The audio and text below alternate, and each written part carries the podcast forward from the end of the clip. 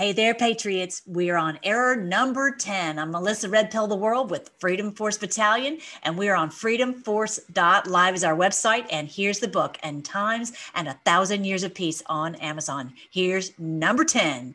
The Antichrist, man of lawlessness, has not yet come. No.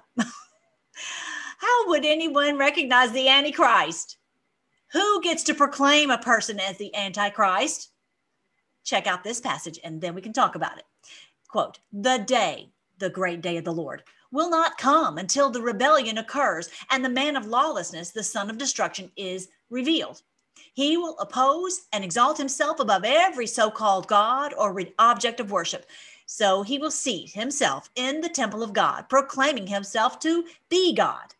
Do you remember that I told you these things while I was still with you? And you know that I what is now restraining him so that he will be revealed at the proper time. For the mystery of lawlessness is already at work, but the one who now restrains it will continue until he is taken out of the way.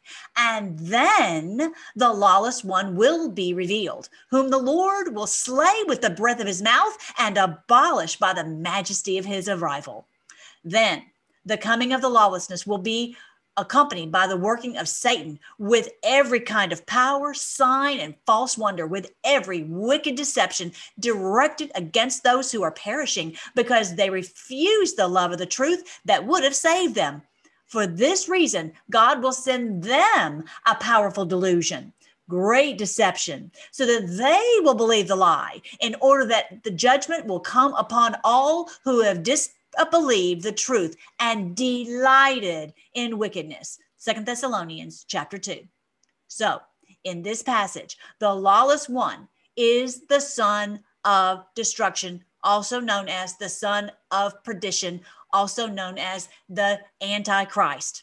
He will be accompanied by the working of Satan with every kind of power, sign, and false wonder, with every wicked deception. Who does that sound like to you?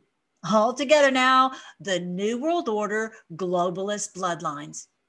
We are not waiting for anyone to go sit in a temple. The beast would never allow that. The lawless one has been revealed. That is what the Great Awakening is all about. We know who our enemy is now, and that enemy is being destroyed. What a great day!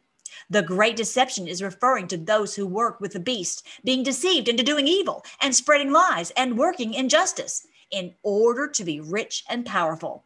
That is the great deception. And they made a very, very bad choice. These past few years have given them one last opportunity to come out of this cabal before it is too late. I wanted to explain one more portion it says here, and you know what is now restraining him at the top here, so that he will be revealed at the proper time. The Antichrist, the man of lawlessness, will be revealed at the proper time. For the mystery of lawlessness, this art, this craft, this witchcraft is already at work, but the one who now restrains it will continue until he is taken out of the way. Who is that? That is the Holy Spirit. The Spirit of God would not let us know this information because it wasn't time yet because we weren't ready yet. Humanity had to awaken, had to be ready all at the same time. Just as the Lord Jesus told us to go into all the world and preach the gospel, and so that we would be ready to fight this beast all together. And this, as he's now restrained until he's taken out of the way, he's now been taken out of the way so that the angels could go and awaken us from the four corners of the earth.